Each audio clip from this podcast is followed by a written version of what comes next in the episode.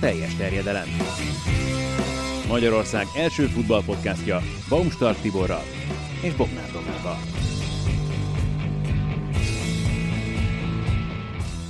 És ezúttal Lőrinc Ábelt köszöntjük nagy szeretettel, a Puskás Akadémia videóelemzőjét, aki el fogja elemezni nekünk itt a két nagy mérkőzést, az Európa Liga döntőt, illetve a Bajnokok Ligája döntőt, de mielőtt még itt belekezdenénk a nagy kérdésekbe, egy kicsit hadd mutassunk be téged, mióta foglalkozol ezzel Ábel? Őszintén köszöntöm a nézőket és a hallgatókat legelőször, mielőtt rám kerülne a szó. Hét éve foglalkozok videóelemzéssel profi módon, a magyar futballban, először a Magyar Futball Akadémián, ami a Honvéd utánpótlása. Ott dolgoztam három évig az utánpótlásban, majd két évet a felnőtt csapatnál, és most két évet a Puskás Akadémia felnőtt csapatánál. Hogy jött ez neked amúgy? Tehát, hogy mi volt a, motiváció mögötte?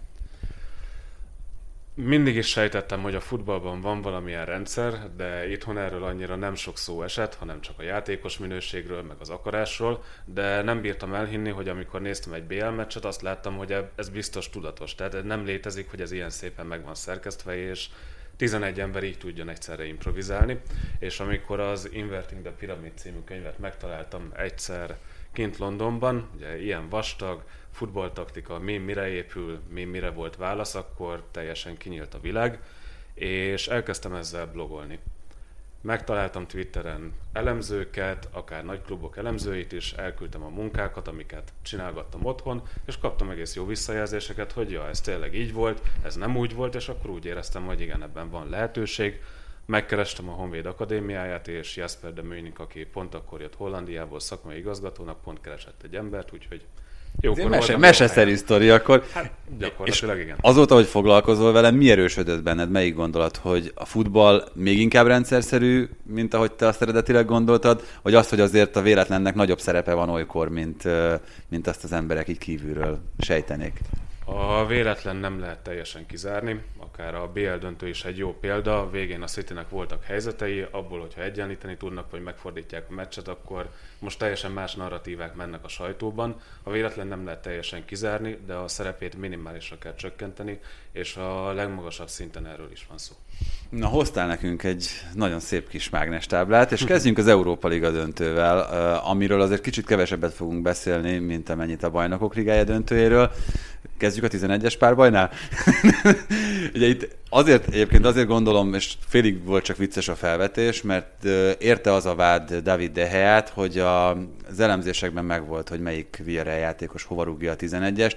Ő mégis menet közben sokszor meggondolta magát, és más sarkot választott, mint ami egyébként előirányoztak neki. Ilyenkor én azt gondolom, hogy megvédeném Deheát még ugye a kihagyott büntető ellenére is a végén, mert azért mégiscsak ezek pillanatnyi döntések kell, hogy legyenek a kapusoknál, nem? Vagy, vagy ez nagyon előre működik?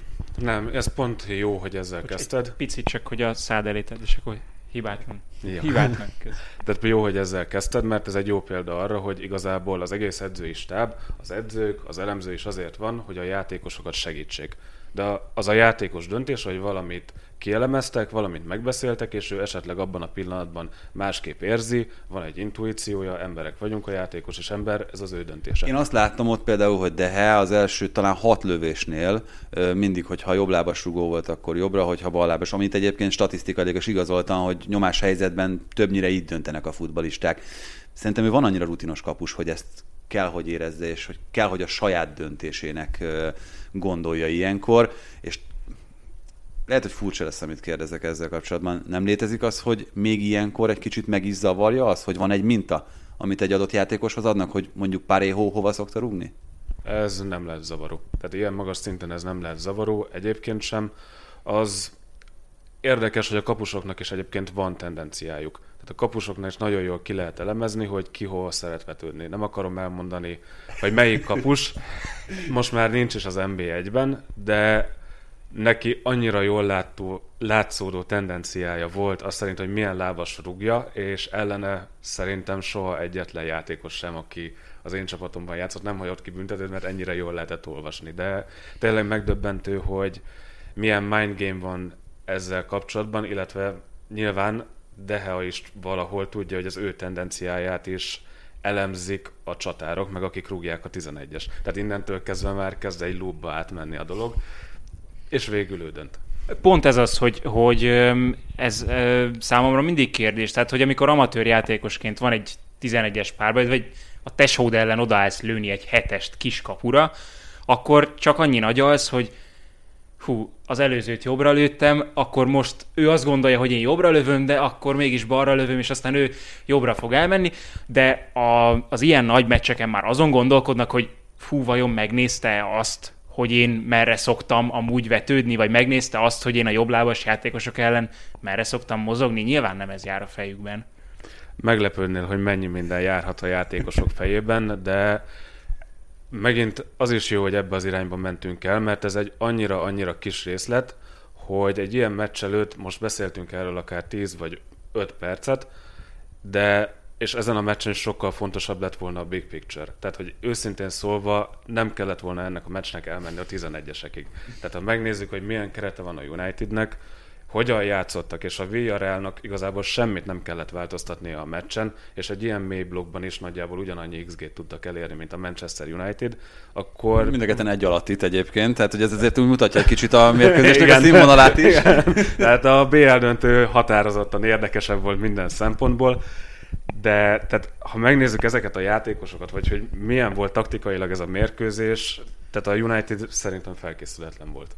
Tudom, hogy nagyon leegyszerűsítem a képet, de mégis azért szerintem lehet talán egyértelmű választ találni arra, hogy a Villarreal tudta nagyon ügyesen elrontani a Manchester United játékát, és lelassítani megfelelően a maga szintjére, vagy a United volt túlságosan tompa ahhoz, hogy, hogy az a frissesség és az, a, az a, az intuitív játék mondjuk jelen legyen, ami a csapat legjobb meccsein ott volt Szulsjáréknál.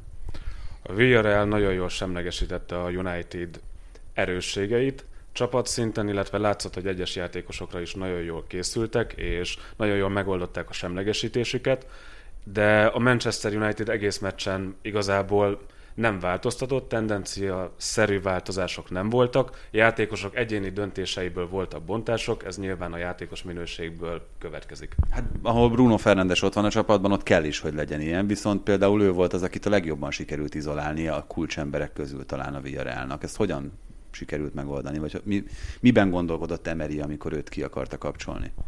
A meccs elején nagyon érdekes volt a Villarreal, ha nem is teljes pressingben, de egy ilyen fél pressingben a félpályán túl 15-20 méterre felment, és akkor érdekes volt, hogy Capué és Parejo folyamatosan váltogatták. Tehát az egyik ő mindig fogta Fernandest, és nem engedte el, addig, ameddig a másik vissza nem zárt, és szintúgy nem fogta. Ugyanakkor nagyon jól lezárták a kicsit mélyebb blokkban is a védelem előtti területet. Tényleg volt, hogy csak 5 méter volt a két sor között, tehát Fernandes, ahonnan igazán jól tudott volna szervezni, ott nem volt területe.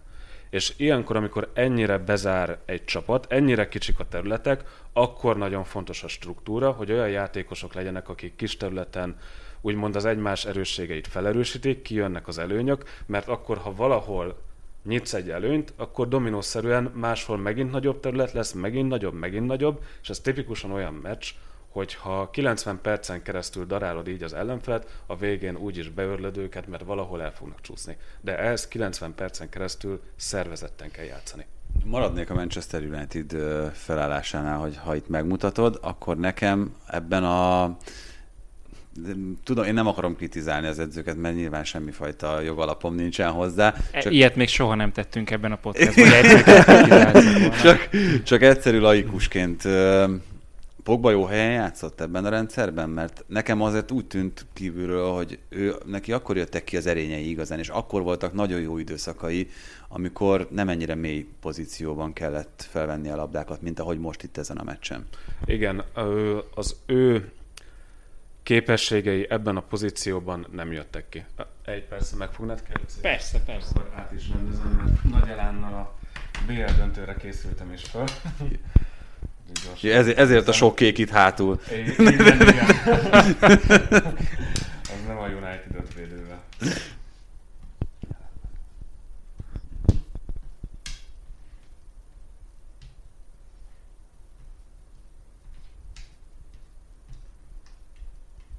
Még ne kapcsoljon el senki. Most a mágnes csattogást kihangosítom De annyit amúgy előre elmondhatunk, vagy hát lelőhetünk, hogy 4-2-3-1 volt a United uh-huh. az alapfelállás, és Ez, ez felmerült bennem, hogy az a 4-4-2, amit amúgy Emery csinál, az mennyire hasonlít a Mourinho féle 4-4-2-re, mert számomra nagyon, nagyon ugyanaz a kettő. Alapfelállásban hasonlónak mondható, mindkettő 4-4-2, de itt jönnek ki a kis részletek. Tehát a védők teljesen más módon hoznak döntéseket, más területeket zárnak le, és tehát akár menjünk, az egy kicsit murinyos volt egyébként, hogy hogyan fogták le Pogbát és McTominayt. A két csatár nagyon szépen látszott, hogy ahogy visszalépett a két hatos, csak velük foglalkoztak. Egyáltalán nem pressingelték Lindelöföt vagy Bájit. Hagyták, hogy ők építkezzenek.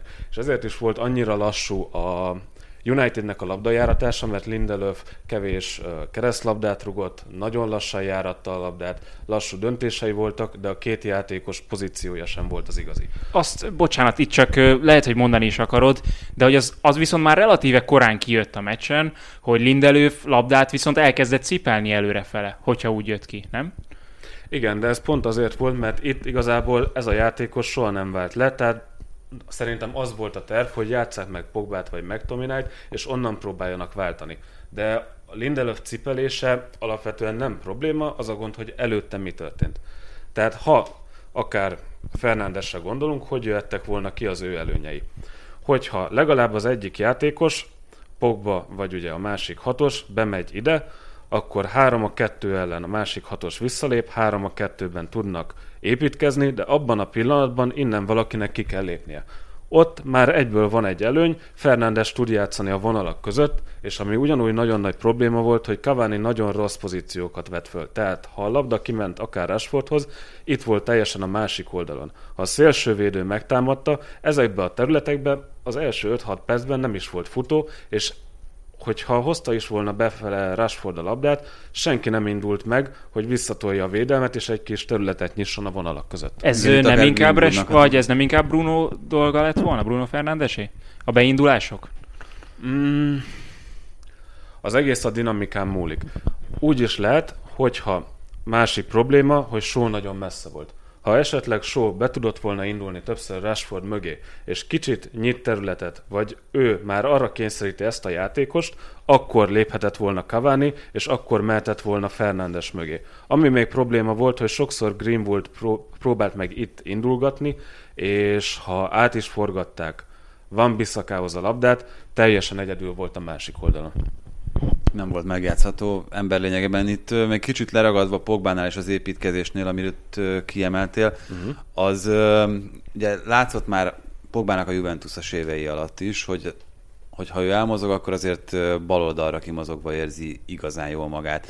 Az mennyire volt tudatos elem itt, hogy itt is, amikor mélyebb pozícióban játszott, akkor is sokszor a vonalhoz került közel, pont ezeket a folyosókat akarta megnyitni itt Lindelőféknek, hogyha esetleg ők megindulnak a labdával, vagy ez egy kicsit ilyenkor ösztönös a játékosban, hogy, hogy a számára komfortosabb. Hát gondolom ösztönös, mert középen nem tudott labdát kapni Igen, igen, és Bruno Fernandes is lassan elkezdett kikeveredni ebből a kulcspozícióból olyan helyekre, ahol fel pont Pogba elmozgása, elmozgása miatt volt, nem? Tehát, hogy ők azért nyilván keresik a játék kapcsolatot egymás között, mert ha valaki, akkor nyilván úgy gondolhatta Bruno is, hogy, hogy Pogba fogja tudni eljuttatni hozzá a labdát.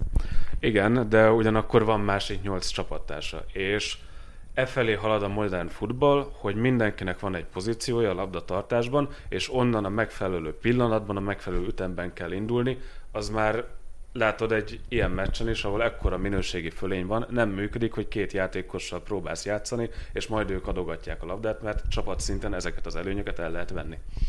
A Villarreal játékára kitérve csinált bármi extrát ahhoz képest, emeli, amit egyébként a Villarreal szokott, vagy, vagy csak szépen fölmondta azt a leckét, amit, amit egyébként egy ilyen szintű csapatnál, ahol most nem akarok spanyol csapatokat bántani, de tehát a Villarreal keretét végignézve nagyon sok az olyan futbalista, aki hát, hogy nagyon finoman fogalmaznak, máshol nem vált be, vagy, vagy már mondjuk nem pályafutás a zenitjén van. Ehhez képest egyébként, amit csapatszinten nyújtottak, az minimum rendben volt, mert egy Európa Liga győztesnél nincs is mit magyarázni. Ami érdekes, én nem néztem igazán sok Villarealt ebben a szezonban, de egy ilyen döntőhöz képest nekem érdekes volt, hogy mennyi pozíció, tehát mennyi labdabirtoklásuk volt a saját harmadukban. És a United mennyire nem tudott ezzel mit kezdeni, mennyire rosszul működött a pressingjük. Azt csinálták, hogy a két szélső védőt visszaléptették teljesen mélyen. Szinte úgy építkeztek, mintha négy játékossal egy sorban építkeztek volna. Bal szélsőjük bejebb lépett, Capué Parejo kicsit eltolva, és Bakka jött ki erre az oldalra, másik oldalon megmaradt a szélső, tartotta a szélét, és itt maradt fönt a, a másik csatár. Cavani teljesen egyedül járkált a két belső védő között. Igazából nem is várta meg a United, hogy legyen bármilyen, bármilyen jel arra, hogy ők kilépjenek és megindítsák a pressinget. És ami érdekes volt, ennek a három játékosnak a mozgása. Főleg az első 10-15 percben ezt a United nem nagyon tudta le- lereagálni, hogy Greenwood itt volt bent, és két hatosra három játékos jutott. Van Bissaka fellépett, oké, okay, megjátszották a szélső védőt, és megvárták, míg mindenki áttolódik. Abban a pillanatban vissza a belső védőhöz, és ő szépen forgatta át, és megint megvárták, hogy mindenki áttolódik. De a pressing ellen két-háromszor így megforgatod, akkor a védekező csapat főleg Cavani, Bruno Fernandes, a csatárok, támadók, főleg egy olyan csapat, aki arra készül, hogy ő így majd dominálni fog, és háromszor, négyszer forgatják ellene a labdát, így biztos, hogy kifulladnak. És érdekes volt, hogy ez is történt, megint belsővédő, jött vissza a labda a szélsővédőhöz, Van Bissaka egyedül jött ki, itt már Greenwood le, Greenwood le volt maradva, bemutatták a paszt Bakkának, és egyedül hozta befele a szélsővédő.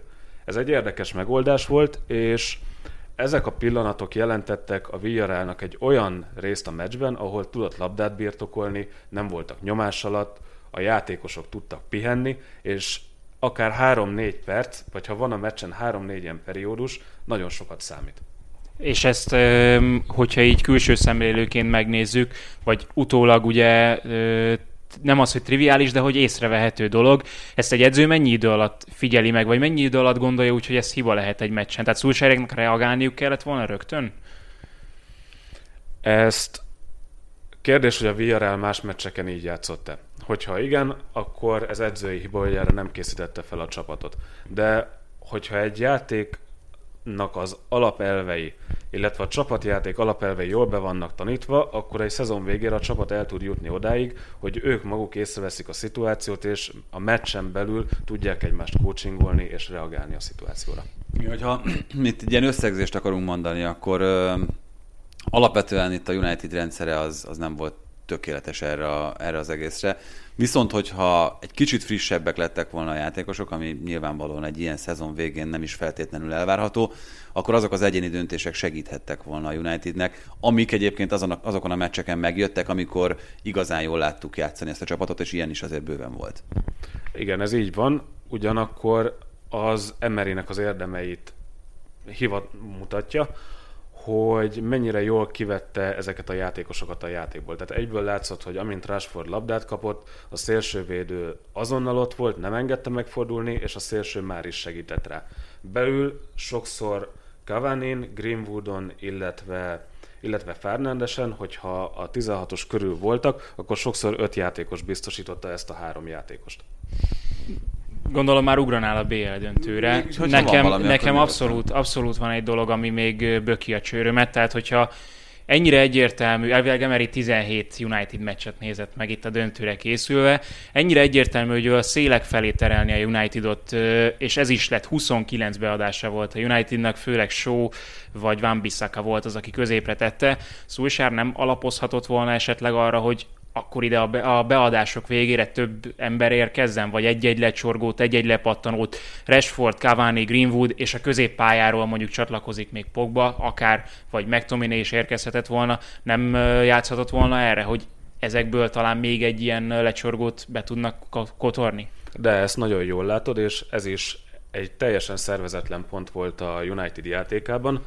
Ha megint felállítjuk úgy, hogy a Villarreal védekezik, Ugye említettük, hogy Show mennyire messze volt Rashfordtól a labdajáratásban, és Van Bissaka mennyire egyedül volt. Ugyanúgy felrakjuk őket.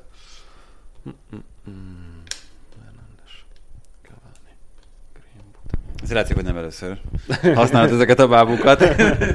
nem biztos, hogy ezt így át tudtam volna rendezni ennyi idő alatt. Igen, ez a tábla ki van használva.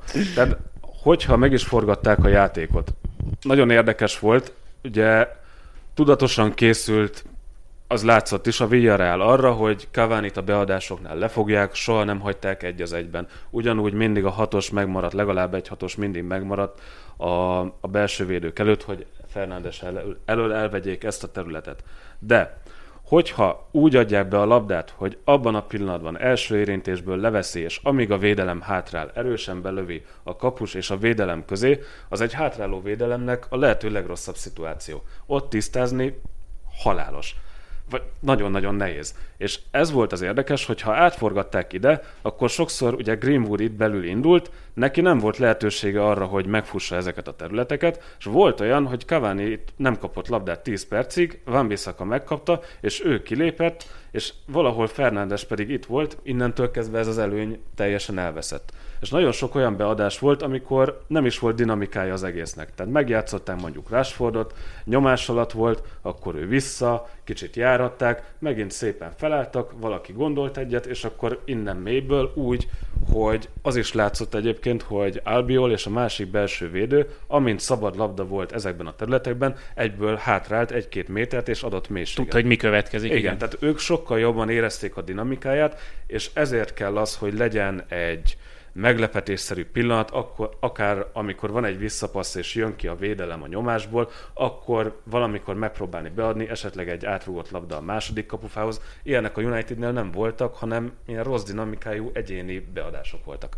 Még egy utolsó dolog, és ez tényleg csak röviden így kiegészítésként, Juan folyt a jobb hátvéd a Villarrealnál, már hosszú ideje a leginkább megoldatlan poszt. Rashfordnál nem lehetett volna ezt kiaknázni, hogy ott sebességgel tudják vinni rá, vagy egy az Főleg egyben, úgy, hogy folytat, így leamortizálták a meccs elején. Igen, a barátnőmmel néztem a meccset, és ő annyira nem, tehát abszolút nem, nem úgy nézi a futballt, de végig azt hallottam, hogy szegény gyerek, mikor cserélik már le. Itt vérzik, nem lát, már igen.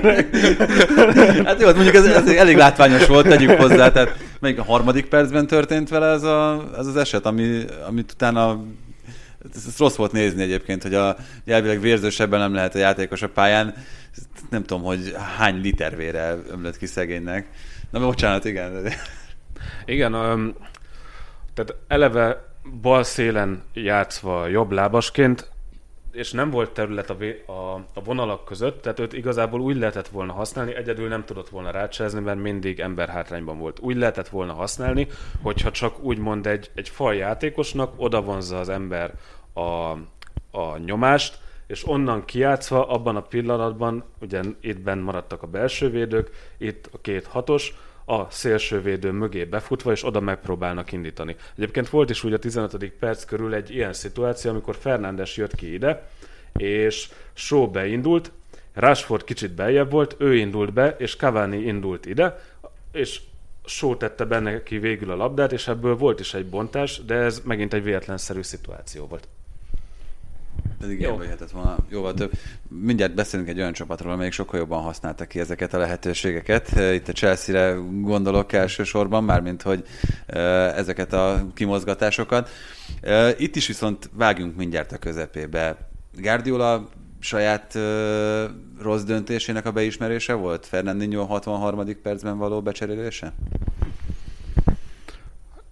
Ez egy nagyon komplex kérdés, főleg azért érdekes, mert ezelőtt volt két másik meccs, Tüchel és Guardiola között a szezonban, ugye az FA kupa elődöntője és egy bajnoki mérkőzés, és az egyiken Fernandinho Rodri páros játszott, és nagyon jól lefogta őket a Chelsea, a másikon Rodri egyedül.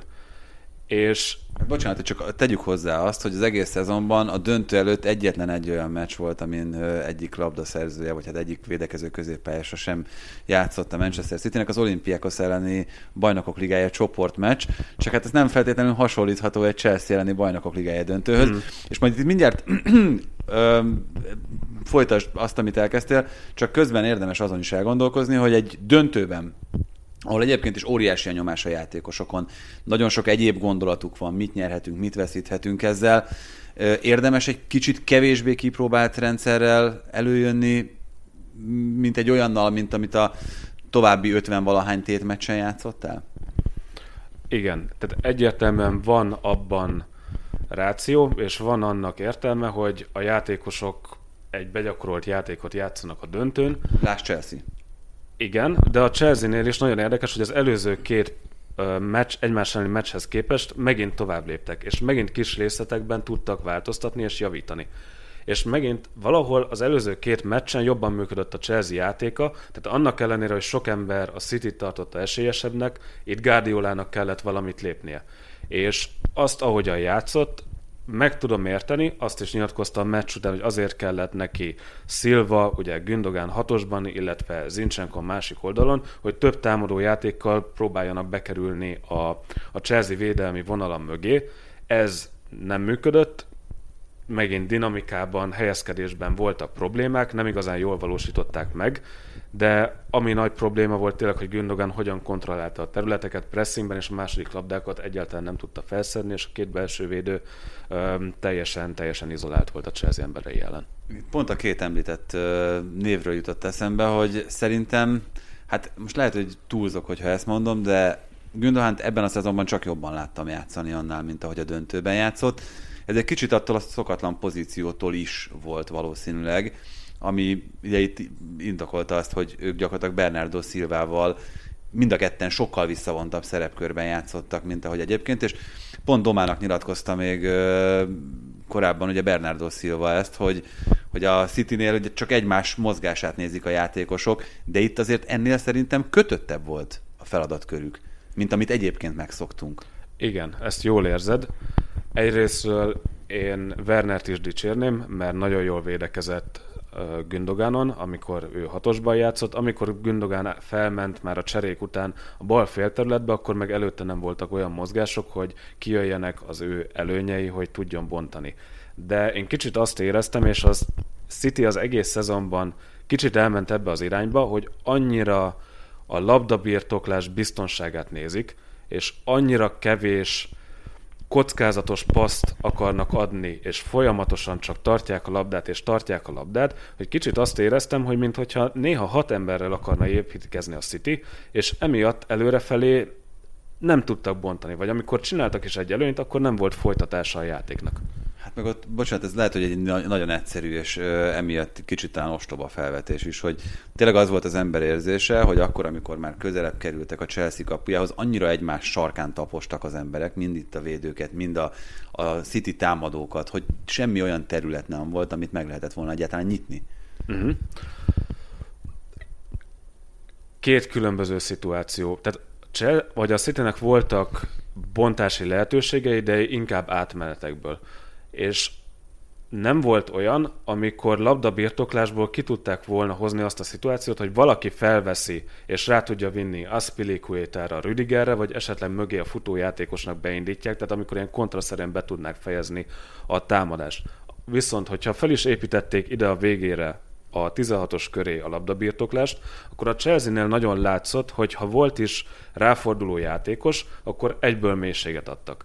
És nagyon érdekes volt, hogy a 16-os előtt James-t, illetve Rüdigert soha nem engedték kilépni. Ugye alapból mi történik, ha volt egy ilyen nagyon, um, fel is rakom akkor, egy egyszerűbb, ha már itt a tábla. Volt egy ilyen szituáció. Uh-huh. Én így abszolút előttem van a kék mezek miatt is, hogy iszonyatosan kompakt volt végig a, a Chelsea-nek a védelme. Azt De ki mond... a kék? a, a Chelsea a kék. Igen. Pont arról beszéltünk, hogy ha létezik ilyen, hogy tökéletesen lejátszik egy meccset egy csapat, akkor a Chelsea ezt hozta. Nem? Tehát, hogy ha, ha most mondjuk videóelemzőként, edzőként, utána, most jó persze, hát egy bajnokok ligája trófeával a kézben könnyű, de akkor azt mondhatod a játékosoknak, hogy gyerekek, tökéletesen megvalósítottuk a játéktervet, amit, amit, amit kigondoltunk. Igen, abszolút, és azért volt annyira jó nézni számomra is ezt a meccset, mert kevés ilyen mérkőzés van manapság, amikor azt érzed, hogy egy csapat a tudásának tényleg a határmesdjéjén teljesít, és így azt látod, hogy úristen, ez tényleg a két legjobb csapat a világon, és szurkolóként, elemzőként is így napokig tudod nézni, és annyi részlet van benne, tehát élvezet volt nézni. Plusz még a világ legjobb középpályása is ott volt a Chelsea-ben közben. hát, hogy, Igen. Hát, hogy tizen teljesítettek úgy, hogy tényleg a teljesítőképesség határán, és egy valaki még sokkal fölötte Engoló Kanté, tehát szerintem az, amit, amit én pont itt a közvetítés közben ezt mondtam, hogy tényleg olyan érzésem van az embernek, mint hogyha klónozták volna ezt a srácot, és így ledobták volna a pálya különböző részeire, mert mindenhol ott volt, és mindenhol tíz labdát szerzett, hány centi? 169? És ő nyerte a legtöbb légipárbajt az összes játékos közül, tehát hogy ezek döbbenetes számok, döbbenetes adatok. Igen, és megint tehát jelzi azt, hogy mennyire jól össze van rakva ez a Chelsea. Azért is nyert annyira sok légipárbajt, mert akár a felrugott labdáknál, ha a Stones vagy Diaz visszafejelte, ő lendületből tudott rájönni, és, és tehát annak ellenére, hogy ő alacsony, az egy előnyös szituáció, és ha a játékos olyan szituációba kerül, ami számára előnyös, akkor látod ezeket a dolgokat tudja kompenzálni, meg jól jön ki belőle. Egyébként visszatérve nagyon érdekes volt ugye a saját 16-osok előtt, hogy mondtad, hogy teljesen beszűkítették, és a City mintha itt megállt volna. Ez azért volt, mert például itt Zinchenko felvette a labdát, kint Sterling kint tartotta James-t, és ilyenkor ugye mi szokott történni, egyből 16-os előtt azt kérik az edzők, hogy helyez nyomás alá a labdát. De ilyenkor nagyon látványos volt, hogy a Chelsea játékosai soha nem léptek ki, hanem James itt megmaradt, és egyből Jorginho rábiztosított, és hogyha itt volt is a túloldalon esetleg futó ezeket a labdákat imádja a City, Rüdiger folyamatosan hátrált be. Nagyon, nagyon tudatos volt ez a mozgás, és nagyon látszott, hogy a Chelsea mennyire, mennyire készült ezekre a szituációkra. Még hogy csak a proaktív védők tudnak megélni a mai modern futballban. Hát mármint akik okos. Tehát Okosan, okos de védők, igen, igen, abszolút. De volt több olyan eset is, amikor Aspilicueta és Rüdiger kilépkedett a, a védősorból. Az miért volt? Ez arra vezethető vissza, ha megnézzük, hogy hogyan játszotta a City az első fél időben,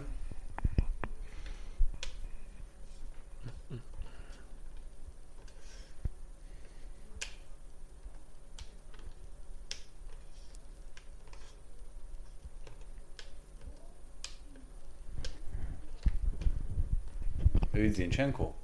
Igen, az ott Zincsenko lesz. Ez az az adás, amit bár az utóbbi időben nem szoktunk ilyet mondani, de lehet érdemes YouTube-on nézegetni majd. Igen. A, az történt, hogy ugye a City próbál a félterületekben bontani, illetve a pálya tengelyében és ezeket a területeket próbálta a Chelsea lezárni. Mutassuk és... meg a, tehát a félterületeket, meg a, meg a tenger. Igen, tehát ez a, a, így... ezek a bevonazott részek, Igen. az összekötő félterület és a pálya tengelye. Ami történt, hogyha feljebb Bocs, is... nem, nem szoktam ilyet csinálni, de közelebb hozom a kamerát, hogy ezt, hogy ezt mindenki jól lássa.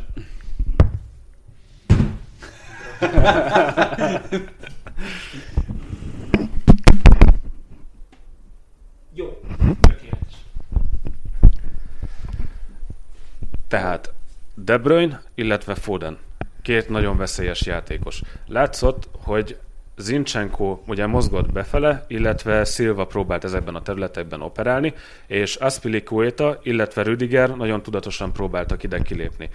Ez még igazából csak problémát okozott volna, mert megnyitották volna a területeket, de a védőknél volt a labda, akkor Werner mindig kontrollálta Gündogant, és Mount illetve Havertz mindig a fedező árnyékban tartotta ezt a két játékost. Tehát azt lehet mondani, hogy igazából egy csapdázás, vagy egy ilyen dupla biztosítás volt ezeken a területeken, és a két hatos folyamatosan egymáshoz nagyon közel állva járkált és zárták le ezeket a területeket. Tehát ha Aspilicueta kilépett, akkor ott Kanté biztosított, és Zsorzsinyó jött vele, és soha nem engedte, hogy Szilva esetleg kettő az egyben legyen, annak ellenére, hogy a másik oldalon Rüdiger kicsit emberorientáltan vélekezett.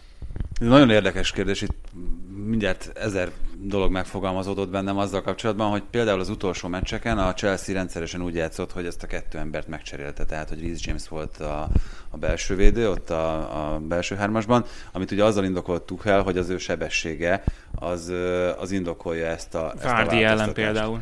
Hát például így van, de, de azt hiszem három vagy négy mérkőzésen is alkalmazta ezt a szisztémát.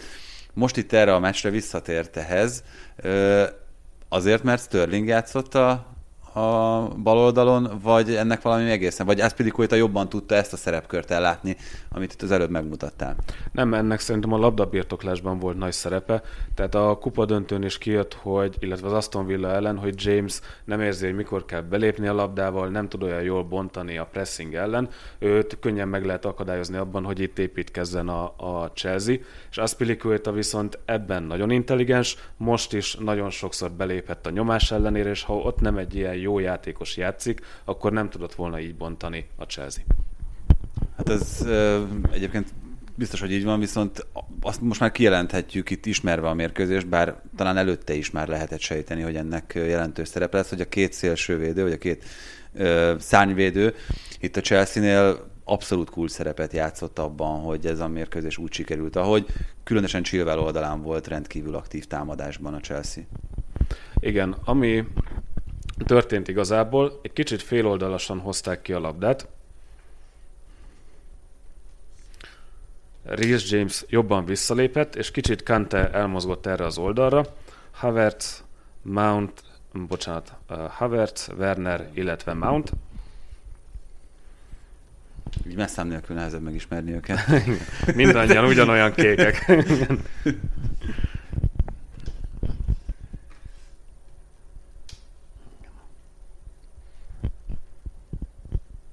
Chilwell tudott úgy kijönni. Mégis mondhatjuk azt, hogy ez a, ez a Mares Chilwell párharc volt a döntő? Hogyha mondjuk nagyon le akarjuk egyszerűsíteni a, a kérdést? labdabirtoklásban Chilvert folyamatosan felküldték ide, és folyamatosan egy szabad emberként tudták megjátszani, Hát, miután... mert már ez igen, nem jött ide-vissza. igen, de én azt éreztem, hogy az egész pressing úgymond a City-nél nem, nem volt az igazi, ami azért volt érdekes, mert láttam egy Rio Ferdinandos interjút Guardiolával, ahol Guardiola tök jól elmondja, hogy miért nehéz a Chelsea ellen játszani. Ugye öt játékossal építkeznek, elől gyors játékosaik, belül középen, ha téged itt ki tudnak húzni, mindig tudják használni a sebességet, van egy-egy szélességük, tehát hogyha túlságosan hamar kimész, akkor vagy középen, vagy mögötted lesz terület, ahol tudnak bontani. És ennek ellenére a City fejjel rohant a falnak pressingben, és folyamatosan túl hosszúak voltak, középpályájuk igazából teljesen elszakadt a védelemtől, és nem is jól választották meg a pillanatokat, amikor pressingelni tudnak, és látszott, hogy Wernernek annak ellenére, hogy a helyzeteit nem jól használta ki megint, folyamatosan jól tudott indulni Stones, illetve, illetve Diaz mögé. Igen, és itt ugye az a kérdés vetődik föl, hogy ugye pont Wernernek volt kult szerepe, noha talán labdába sem ért a gól előtti felépítésben, hogy hogyan mozgatja ki a védőket, de ilyenkor mondjuk Zincsenkónak nem lehetett volna hamarabb lereagálni Havertz mozgását? Hát megtette a meccsen néhányszor, tehát voltak ilyen szituk, Havertz és Zincsenko, mint hogy összelettek volna ragasztva. Igen, az egész azért érdekes, mert tök jól kijött, hogy a Chelsea hogyan akar bontani. Azt látom, hogy egyébként is van náluk egy olyan elv, hogy kicsit úgy hozzák ki hárommal a labdát, hogy az egyik oldalra tudatosan elviszik a játékot, hogy aztán megforgassák, és a másikon bontsanak.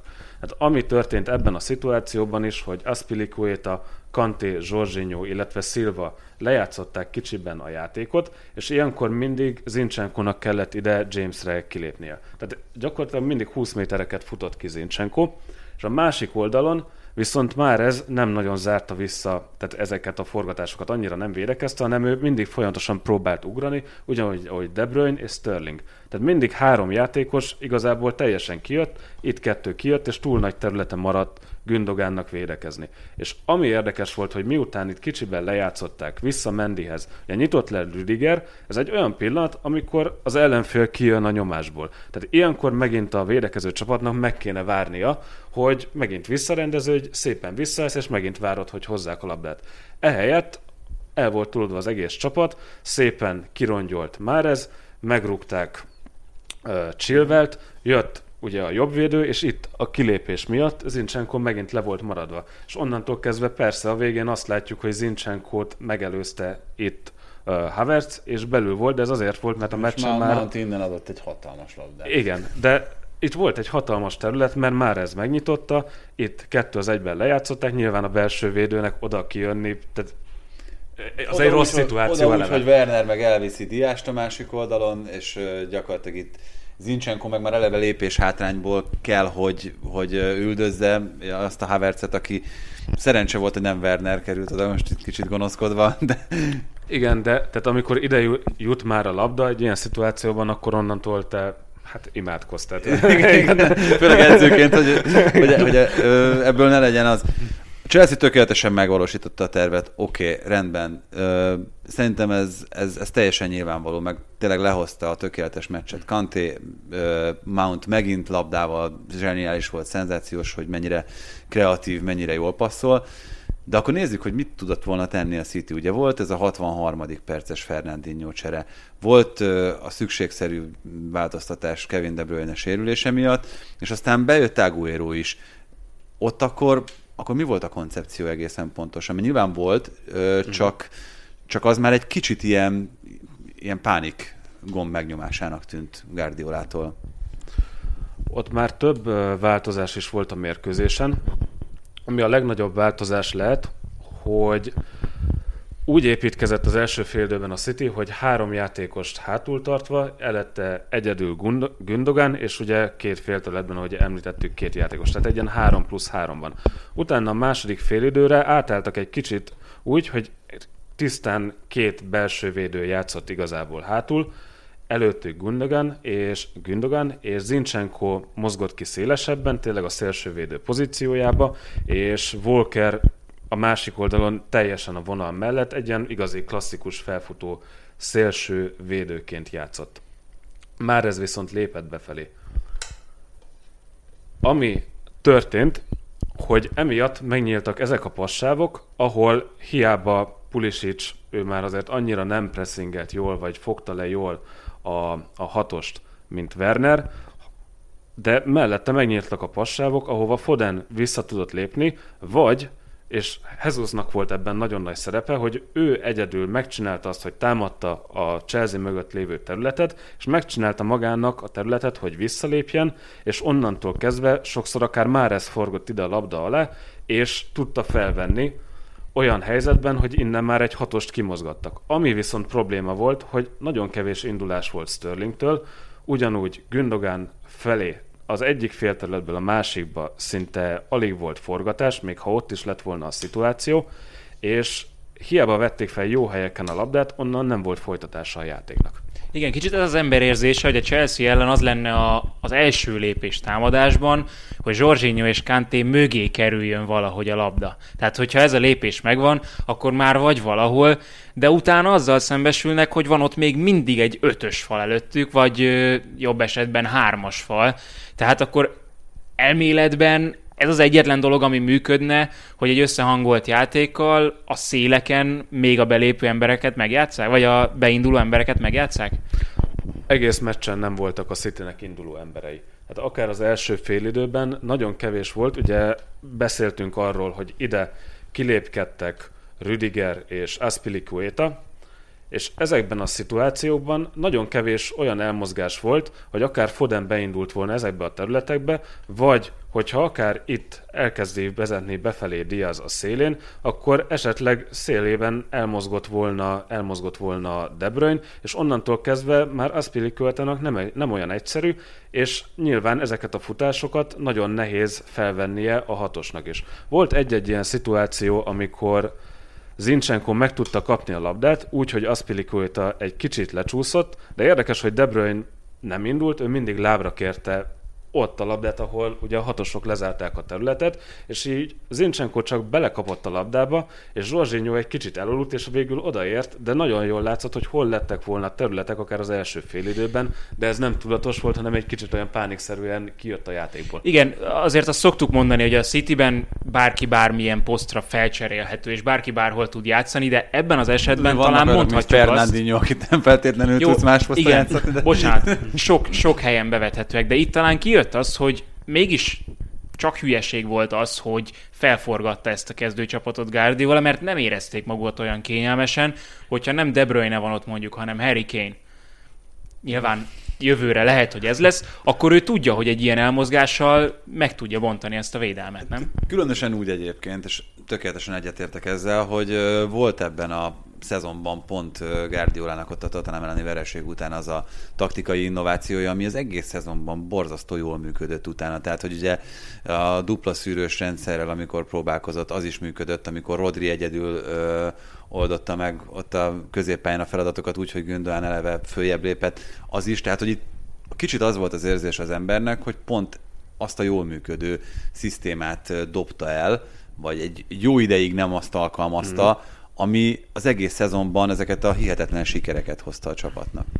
Nem lehet, hogy ez a játékosoknak is kicsit rosszabb, vagy az ő önbizalmukat pont, is sérti? Pont ezt is be akartam hozni. Tehát, hogy egy játékost megkérdeztél volna a meccs valami, előtt, igen. Hogy, hogy te így biztonságban fogod érezni magad? Igen, hogy Ilkály, ott akarsz játszani, ha egész szezonban tízesre játszottál, vagy ott, ahol, ahol nem biztos, hogy annyira jól érzed magad, mert ez az elmúlt években kiderült.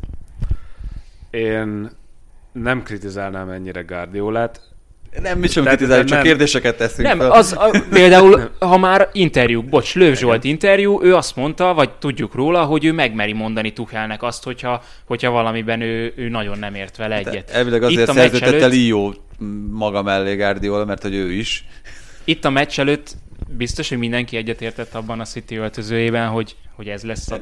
Itt, igen, egyébként nyilván nem szabad elmenni abba az irányba, hogy itt tényleg mi sem kritizálni akarjuk, mert mm. simán lehet, hogy itt voltak olyan dolgok a döntések hátterében, lehet, hogy Fernandinho azt mondta a meccsőt, hogy nem érzi jól magát, vagy most láttak olyan, olyan mérési adatokat, vagy bármit, ami alapján ezeket a döntéseket meghozták.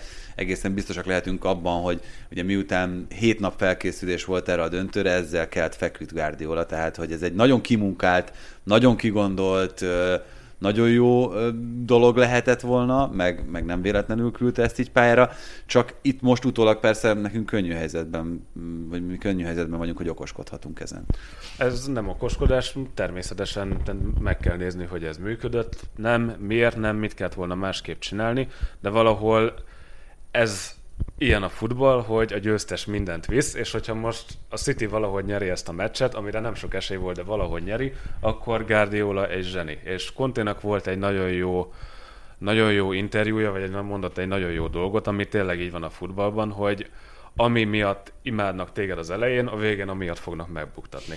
Tehát ez Guardiolára most pont igaz, hogy ha ő olyan edző lenne, aki csak felküld 11 jó játékost, aztán brr, menjetek, és lesz, ahogy lesz, akkor nem lenne Tüchel, nem lenne nem tudom hány nagy edzőegyéniség, és valahol ezeknek a nemzeteknek a, a futball kultúrája azért olyan, mert ilyen gondolkodó edzőik vannak.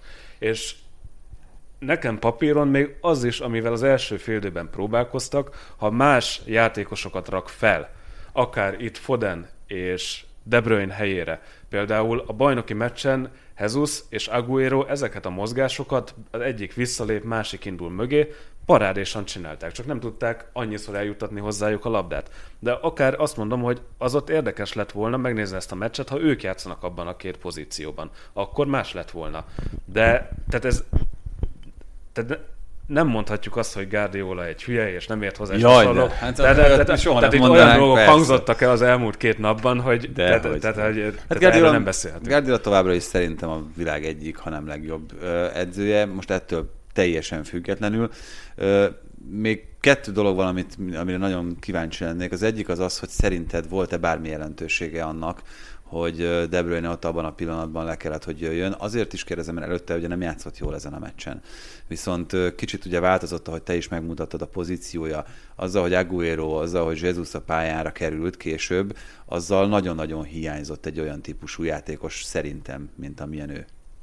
Kérdés, hogy Guardiola akkor cserélte volna abban a pillanatban, vagy még tovább hagyta volna De Bruyne-t abban a pozícióban, de tényleg, hogyha mélyebbről tudott volna játszani úgy, hogy Jesus fönt játszik, nagyon jó elmozgásai voltak, jobban támadta a területet, emiatt volt már egyre több keresztlabda, ki a szélére Márezhez, de érdekes lett volna tényleg, hogyha egy ilyen típusú játékos már mélységből tud szervezni és ezeket a csatárokat kiszolgálni. Nekem még van egy, amit böki a csőrömet. Már említettem Harry Kane-t. Kíváncsi vagyok, hogy erről mi a véleményed, hogyha egy-egy Harry Kane lenne mind a két csapatnak, vagy tegyük fel a nyáron az az elsődleges szempont számukra, hogy, hogy egy ilyen csatárt beszerezzenek, és akkor a tökéletesség az közel került? Nem. Nem, ez is árnyalt. Én azt gondolom, hogy a City teljesen más, mint a Chelsea, mert igazából két olyan csatár van a világon szerintem, amelyik mindkét csapatot jobbá tudja tenni, ugye Haaland és Harry Kane. Szerintem Harry Kane jobban beleillene a City játékába, mert Haalandot annyira az összjátékban nem lehet bevenni, és hozzá is sokkal direktebb stílus illene, amit nyilván Guardiola is tud, és akkor megint innoválna, hogy minden évben másképp játszik. De Harry Kane a City-be talán gyorsabban illeszkedne, ugyanakkor a Chelsea is tudna ugye nyilván egyből segíteni, de Haaland szerintem egy kicsit jobb fit lenne a Chelsea számára, de ugye Wernerrel kapcsolatban is voltak ezek a kérdések, hogy ő mennyire illik bele. Az ő labda nélküli mozgásai, és hogy ő mennyire hibrid csatár, és mennyire jó az összjátékban, tehát, tehát még két ilyen csatár van a világon, aki, akitől ezeket a dolgokat el tudod várni. Az, hogy nem rúgja be, majd berúgja jövőre, de tehát emiatt őt kivenni ebből a csapatból, az a csapat nem jutott volna el a BL döntőig nélküle. Hát így van, meg hát azért Werner csak összehozott egy majdnem 30-as x ebben a szezonban, ami nyilván még nem sikerült megrúgni, de hát hogyha ezeket a pszichés gátakat leküzdi, akkor ő egy simán 20 gól fölötti csatár egy, egy adott szezonban, nem? természetesen könnyen lehet. Tehát folyamatosan jó pozícióba kerül, ott van, majd egyszer elszakad a gát. Zsorzsinyó az egyik legellentmondásosabb játékos szerintem a világfutballban. Nagyon sokan mondják azt róla, hogy kerékkötő, alibi játékos, de önmagában az a tény, hogy hogy ő ennyi edzőnél, és azért most már elég sok komoly edzővel dolgozott itt pályafutása során, gyakorlatilag kult szerepet kap, ez önmagában igazolja azt, hogy ez a felvetés ez önmagában nem állja meg a helyét, és akkor finoman fogalmaztam. Néztem, hogy milyen zászlót terített a hátára ott a végén. Én nem, nem, nem, ismerem ezt az országot, aztán tűnt, hogy aha, akkor ez kettő lesz így egyben. Igen, ez jól mutatja Zsorzsinyó esete is, hogy mennyire komplex játék a futball, és nem lehet egyénileg nézni egy játékos, hanem mindig ahhoz kell nézni, hogy a te csapatodban, amit te akarsz játszani, ő mit tud adni, és az ő erényeit hogyan tudod kihasználni, és ami esetleg Zsorzsinyónak nem az erénye, hogy nem olyan dinamikus, nem olyan robbanékony, labdavezetésről soha senkit nem fog levenni, de ha mellette van egy Kante, mell előtte olyan dinamikus játékosok vannak, akik hát, a területet, például. igen, és a területet a védekezésben úgy lezárják, és olyan kis területen kell védekeznie, ő olyan intelligens, és úgy tudja maga mellett megszervezni a játékosokat, és folyamatosan kommunikál, hogy ezek a hiányosságok nem jönnek elő, viszont előrefele olyan passzokat tud adni, annyira érzi a játék ritmusát, hogy ha megint előtte vannak ilyen mozgású játékosok, akkor ez kijön. Az más kérdés, hogy lehet, hogy ő, ő egy, most nem tudom hirtelen, hogy melyik csapatot mondjam, de egy a Southamptonban, Ralph Hasenhutl-nél ő még lehet a cserepadra se férne be, de, de ezért komplex játék a futball. Hát igen, meg voltak Lampardnak is olyan időszakai, amikor, amikor őt erősen padoztatta. Én mindig azt szoktam mutatni a kisfiamnak, amikor Zsorzsinyot néha tudjuk együtt otthon nézni, nem sokszor fordul elő ilyen, mert általában nem tartózkodom otthon, amikor Zsorzsinya a pályában, de, de hogy ami pont most geometriát tanulnak, és ezt nagyon jól megtanulhatta Zsorzsinya, mert az egészen elképesztő, hogy milyen pozíciókban kéri a labdát rendszeresen, hogyha három ember van körülötte, akkor nekik a, a mértani közepüket számolja ki, hogyha csak ketten védekeznek, akkor pont úgy, úgy számolja ki a távolságot. Szegény Ádi. Minden, minden alkalommal, hogy tényleg azt látod, azt a tanástalanságot, hogy nem, tudod, hogy nem tudja egyik játékos sem, hogy akkor kitámadja, hogy halabdára hogy nyomást akarnak helyezni. Tehát, hogy még ez az, amiben szerintem a zsenialitása áll valahol. És ez nem biztos, hogy, hogy feltétlenül tanul, tanulható is, de azért ebben egy jó adag ösztönös mozgásnak is lennie kell. Természetesen e- ebben van ösztön, meg egy eleve erre lévő fogékonyság, de de tehát ő annyira sok csapatban csinálta már ezt, és annyira konzisztensen, és ez a másik nagy előnye, hogy egy edzőnek az a legrosszabb játékos, aki egyszer egy tízes skálán hármasra játszik, a másikon pedig kilencesre. De Zsorzsinyótól mindig tudod, hogy mit kapsz. Hát és, és az hármas, amikor öngolt szerzett az Arsenal ellen, mondjuk, de akkor... Na, egyszer, egyszer egy életben mindenkinek belefér, de ő egy nagyon megbízható és kiegyensúlyozott játékos. Na még egy, hogy bocsánat, még itt a döntővel kapcsolatban akarsz valamit kérdezni? Mert Nem, még a, Zsorzsinyót én az utolsók között említettem volna a döntő kapcsán, de... Hát itt is szerintem pont az, amit Ábel mondott, hogy, hogy hozta azt a, az egyébként nagyon jó átlagot, amit egyébként mindig elvárhatunk tőle, és hát kicsit sem lógott ki szerintem se fölfele, se lefele mondjuk ebből a Chelsea-ba, hogyha valaki nem lógott ki, akkor az már egy nagyon jó teljesítményt nyújtott, azt hiszem. Én annak, aki kilógott, ugye beszéltünk Chris Jamesről, ő látszik, hogy még ebben az ötvédős pozícióban is ez nem igazán az ő pozíciója. Tehát az első percben City letámadott, és ott volt egyből azt adta volna a játék, hogy akkor fel kell rugni a szélén a labdát, és amit ugye utána csináltak is, és egyből rápasszolt a nyomásban Zsorzsinyónak, na mondom, jó, itt, itt vagyunk, és a hetedik percben meg ugye mögé berúgta Ederson a Sterlingnek, úgyhogy ezt minden meccsen megcsinálják, és a csávó így, így nézte szemből, mondom, oké, okay, megjöttünk, de, de tehát hogy Zsorzsinyót abszolút, tehát nagyon jó teljesítményt nyújtott, és, és annyira annyira fegyelmezetten védekezett, és annyira jól oldotta meg a feladatát, hogy őt abszolút nem lehetne mondani, hogy kifelel kifele lógott ebből a csapatból. De most ezzel adtam még egy ötletet, hogyha te lennél Gareth Southgate, akkor a négy angol jobb hátvédből kire tennél. Ugye Walker játszott ott a túloldalon, Van Bissaka a Manchester Unitedben azért elég megbízható teljesítmény nyújtott, Alexander Arnoldnak a képességeit nem feltétlenül kell külön ecsetelni, és hát Rhys James is ott van a pakliban még. Strippier, bocsánat, öt. Bocsánat. Igen, öt. Akkor öt. Így van, szóval akkor Trippier, mint, hmm. mint, mint ötödikként befutó? Nem, számomra egyértelműen Walker. Az nem is kérdés. No, az utolsó olyan dolog, amiről szerintem mindenképpen érdemes beszélni, az az a német edzőknek itt a dominanciája az elmúlt években. Ugye egymás után Nem háromszor... vezetés, azt hiszem pedig. Nem. Azt te, szerintem teljesen rendben volt. Igen, ezt le is zárhatjuk. Hál' Istennek. Abszolút. Még egy kicsit egyébként, most azt kíváncsi vagyok csak így, hogy a Rüdiger De Bruyne ütközésnél én szerintem nem feltétlenül járt volna sárgalap sem Rüdigernek, mert meg akarta állítani De bruyne de hát inkább a magasságából adódott az, hogy a válcsúcsába futott bele. Nagyon szerencsétlen eset, ott borzasztó volt látni, de nem éreztem, hogy ott abban bármi alattomosság vagy gonoszság lett volna ott Rüdiger részéről. Persze, beszéljünk a német edzőkről inkább, ez, ez hmm. szerintem egyértelmű, tehát nem... De egyetértesz be?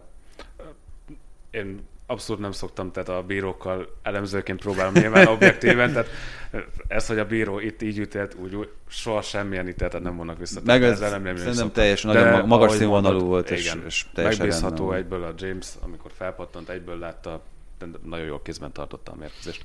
Abszolút. Viszont akkor visszatérve a német edzőkre, azért itt egymás után Jürgen Klopp, Hansi Flick és Thomas Tuchel, ez azért már nyilván túl széles és erős markáns minta ahhoz, hogy azt lesöpörjük azt a kérdést az asztalról, hogy jelen pillanatban a német edzők a leginnovatívabbak és a legjobban nyúlnak a csapatukhoz. Különösen úgy Tuchel esetében, hogy ennyire idény közben szinte edzés nélkül kellett, hogy átvegye a csapatot, és meccseken végezte azt a finom hangolást, amit normál esetben egy edző az edzőtáborokban, meg itt a hosszabb együtt működés során szokott.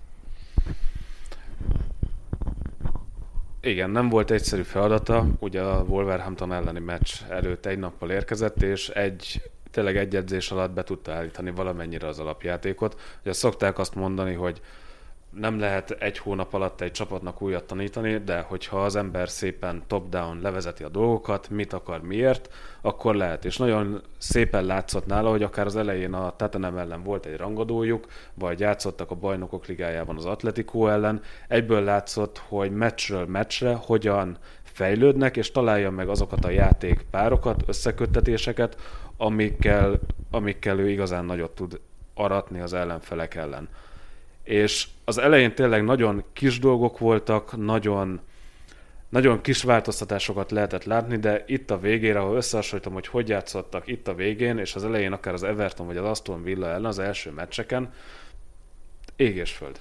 Hát meg hogy létezik az, és lehet, hogy itt ez a kérdés felvetés az, az nem teljesen jogos, hogy van egy Chelsea keret, amiről tudjuk, hogy itt Lampárdal hogyan szerepel. Tudjuk azt, hogy Rüdiger alig-alig kapott játék lehetőséget. Tudjuk azt, hogy voltak olyan játékosok, akik kiszorultak a Pixisből. És azokból az emberekből olyan szinten lesznek kulcsemberek, tehát hogy létezik ekkora gondolat és vélemény különbség két edző között? Természetesen. Természetesen minden edzőnek más víziója van a játékról.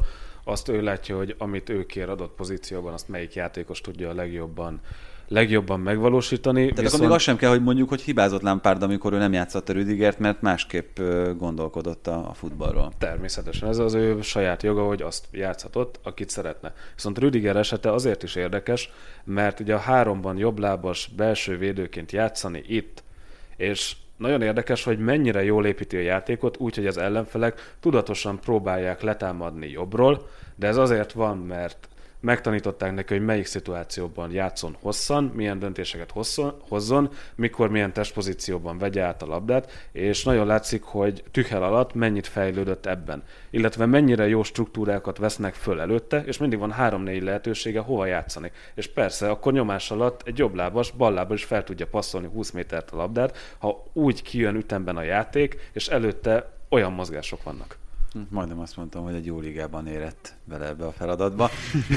de, de mindegy, ezt most, ezt most hagyjuk is. Még arra részére, hogy itt jelen pillanatban Németországban van a legtöbb innovációs muníció? Vagy ez most csak egy, egy ilyen rövid időszak, amikor, amikor ennyire nagy a dominanciája a német edzőknek? Az német, a német labdarúgásban látszik, hogy az edzők tudása mennyire mélyreható és mennyire felépített és nagyon sokat táplálkoztak abból, hogy ugye amikor Guardiola odament, akkor ugye Tükhelnek is a gondolkodásmódját teljesen megváltoztatta, és ez a tudás ott maradt úgymond a német futballban. És látszik az, hogy Flick is a saját stílusát mennyire részletesen át tudja adni, és ez nem menne akkor, hogyha nem lenne az ő filozófiájuk, az ő edzés módszerük minden részletre kiterjedően kidolgozva. És nagyon érdekes, hogy mennyire jó háttérstábok vannak, akár az is, aki Flick mellett pályaedző, ő a Hasenhutel mellett volt, illetve Lipcsében volt videóelemző, és interneten le, vannak edzései, amiket a Southamptonnal csinálnak, hogy ott a pressinget mennyire jól megcsináltak, és az nagyon látszik a Bayernnél is. Vagy akár ha csak Magyarországon ugye a Michael Boris dolgozott az MTK-nál, ha az ember vele beszélgető, olyan részletekben menően tud dolgozni, vagy gondolkodni a futballról, az erőnlétről, a mentalitásról és a taktikáról is, hogy vele felüldülés beszélni a játékról. És ha megnézzük, hogy milyen kerete volt az MTK-nak ugye tavalyi idényben, azt mondom, hogy ezekkel a fiatalokkal, ugye egy-egy tapasztalt, mint ugye a Varga Roland, vagy akár a kapusok, ezekkel kiegészülve, de ha ebben a csapatban nem lett volna ekkora meló, akkor biztos, hogy nem tudják megverni a videótont, döntetlenezni a Fradival, kupa elődöntőt játszani, és maga biztosan bent maradni.